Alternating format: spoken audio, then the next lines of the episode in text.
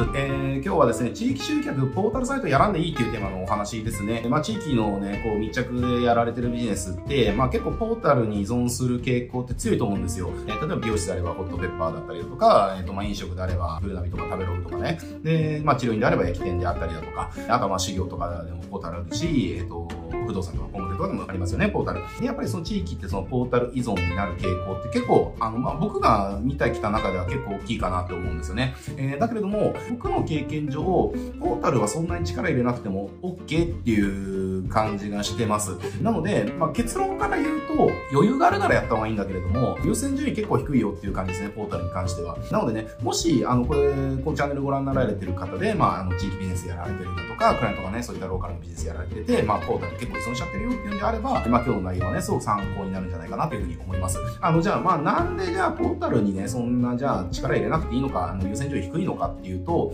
例えばこれ美容師とかで言うとね、わかりやすいと思うんです。ほとんどの美容室って、ホットペッパーぐらいしかやってないですよね。ほとんどホットパーしかやってないですよ。驚くぐらい。あの、ホームページもないし、チラシもやってない、広告も出してない。で、何で集客してるのっていうと、ホットペッパーだけやってるみたいなね、ケースって結構多いんですよね。で、そのね、ちょっとこれ考えてほしいんだけども、結局ホットペッパーって、あの、高いプラン払ってるところが結局やっぱり上位独占しちゃうので、あの、これ、検索系の宿命だけれども、やっぱりあの、上位に行かないとやっぱりなかなかね、費用対合わないっていうか、いい集客できないっていうか、あの、安く集客できないとかね、えー、たくさん集客できないっていうことはどうしても起こるわけですよ。だから実際、例えば美容室で言うんであれば、あの、僕ががっつりコンサル入った美容師とかって、一人美容室でゼロベースで立ち上げるっていう案件を、えっ、と、要は僕11件かな、12件かな、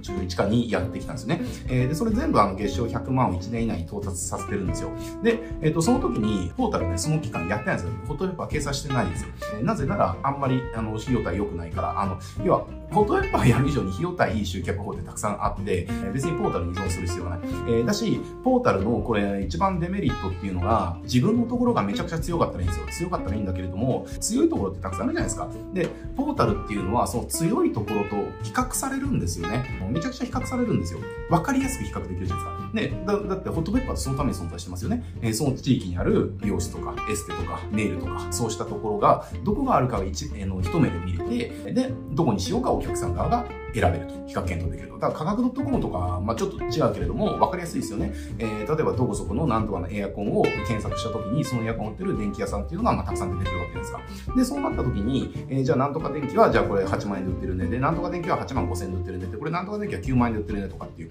えー、で、こういった白物家電なんていうのは結局安いところが一番売れるから、あの、そこで比較されちゃったら変われないでしょっていう、あの、一番安くしなきゃ変われないじゃないですかっていうこと。だから、あの、そのポータルっていうのは結局そのポータルに露出されてる競合の中で、勝てる要素っていうのが何かないと、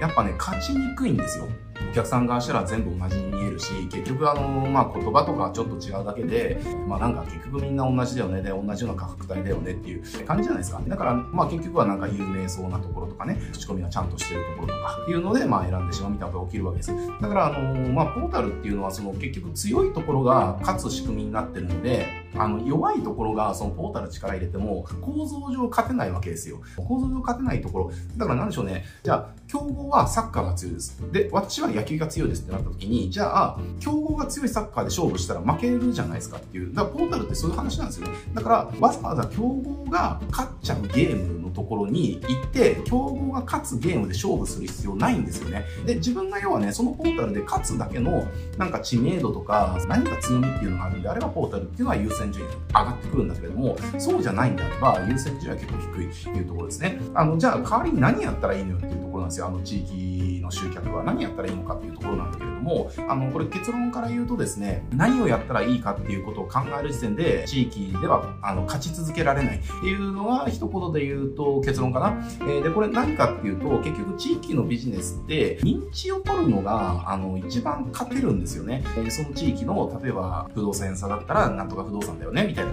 えー、美容室だったら、あそこは有名だよね、とか。まあ、美容室、美容室って国だとちょっと厳しいかもしれないけれども、なんか例えばじゃあ宿問矯正とかであれば、もうあそこがすごく有名よね、とか。ね、例えばじゃあ、あの、歯医者さんであれば、なんか無痛治療だとあそこがすごく評判いいよとか、あそこは有名だよとか、みんないいよって言ってるよ、みたいな。要は、何々なら私のお店、私の会社、えー、っていう認知、ポジションを取っちゃうのが、一番長期的に安定して集客ができるんですよ。だから、例えばその認知を取る、えっ、と、そのポジションを取る一環としてポータルをやるんであればいいんだけれども、えー、ポータルだけに依存してもその認知は取れないわけですね。なぜなら自分よりも強いところっていうのは結局はやっぱり声が大きくなっちゃうから、えー、声が大きいところっていうのがやっぱりそのポジションを取っていくわけですよ。だからね、結局は何をやればいいじゃなくて、すごくちょっと乱暴かもしれないけれども、全部やるんですよ。全部やるんです。検索対策もやります。えー、看板もやります。チラシもやります。SEO もやります。MEO もやります。ホームページもやります。LP もやります。えー、ネット広告もやります。SNS もやります。ね、楽しとかね、やりやりますとか、口コミとかもやりますって言って、その中にまあ一つポータルが入ってくるかなぐらいの感じ、えー、なんですね。だからそういうふうに全部にやる、全部やるんですよ。で、そうすると何が起きるのかっていうと、見込み客が、じゃあ仕組み矯正とかでね、悩んでて、えっ、と、じゃあどこがいいかなって探すときに、まあいろいろ見るわけじゃないですか。ホットウェブとか見,、ね、見ることもあったりだとか、えー、なんか検索で探したりだとかね、えー、なんかの SNS 見たりだとかって、まあいろいろ見るわけですよ。で、そうなってきたときに、見るとこ見るとこ全部に自分のお店が露出されてたら、そう探してる人からすると、どういった印象を受けるかっていうと、あ、宿毛矯正の美容室だったら、ここがすごく有名そうだなとか、ふうに見えるわけですね。で、有名そうって見ることは、これどういうことかっていうと、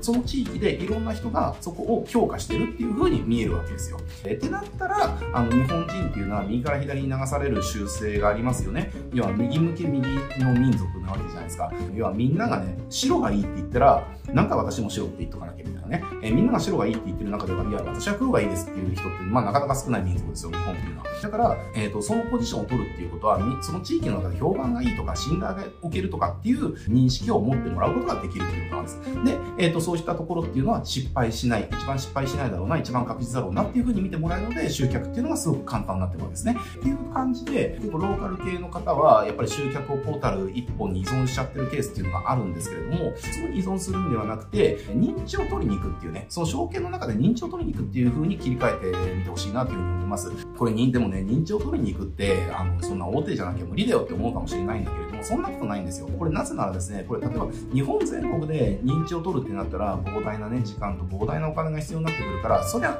小さい会社は無理けですよね。だけれども、そのローカルビジネスの強みっていうのは、証券が限られてることっていうのが、実は弱みではなくて強みなんですよね。で、限られてるっていうことは、その全国に対して認知を取る必要がなくて、その証券の中だけで認知を取ればいいじゃないですか。ってなったら、現実的にできる可能性ってありますよね。それに、やっぱりその、自分の証券の中の競合とか見渡してみてほしいんです。あの、ほとんど何もやってないんですよ、競合って。例えば美容室であれば、ね、さっき言ったように、ホットペッパー出してるぐらいしかやってない美容室っていうのがもう95%以上ですよ、僕の感覚だと。えー、ってなったら、チラシ使ってオフラインでも認知を取ります。じゃあ SNS とか頑張って、じゃあなんか、えー、インスタとかでその SNS とかでも露出をしてきますとか、じゃあ地名検索した時とかに、えっ、ー、と、ホットペッパーの次とかに出てくるような感じで、えー、上位を取りますとか。で、例えばじゃあ仕組み矯正、えっ、ー、と、何々し、みたいなね、施術うまいみたいな、例えばなんかそんなね、検索ワードを出した時に自分のホームページが一番上に来るように検索対策も頑張るとか、あとは MEO とかで、ビジネスプロフィールとかでちゃんといい口コミ集めとくとか、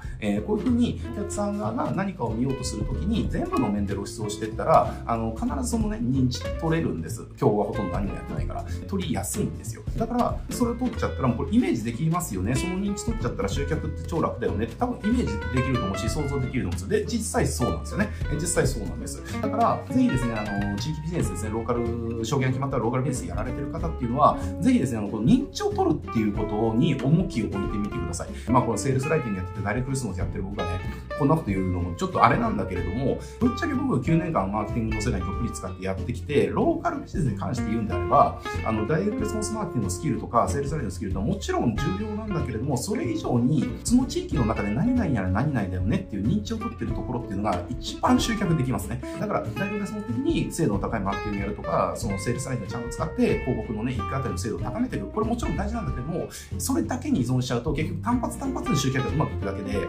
えー、長期的なスケールってなかなかしていかないんですよ。やった時だけ集客できるみたいなね、えー、感じになっていっちゃうから、そうじゃなくて、ちゃんとその証券での認知を取る。で、そうすると、要は、その証券にいるね、住んでる、え方々っていうのはもう何々ではないんだよねっていう認知をしてるので、ターゲットの方がそれが必要になってきたタイミングとかで勝手に検索をしたりとか、えー、勝手に調べて問い合わせをくれる、予約を入れてくれる、商品を買ってくれるっていう動線が作られます。っていう風になったら、広告一本ポンって出した時の反応っていうのも全然違うっていうのはは想像できると思うんですよね。だからね、あの、とにかく、ローカルで、ローカルビジネスやってて、ポータルだけに依存しちゃってるとか、ポータルがほとんどみたいなところっていうのは結構損してるんで、そこにね、がっつりお金を使う予算があるんであれば、いっそことポータルやめちゃって、いろんな面で露出をしていくっていうことをね、やってもらえると、地域の認知っていうのはどんどんどんどん取れていく。で、その認知が勝手に集客を、お客さんを呼び寄せてくれるっていうこと、現象が起きますので、えー、ぜひですね、あの、ちょっと認知を取るっていうところ、あの、意識してやってみてもらいたいなというふうに思います。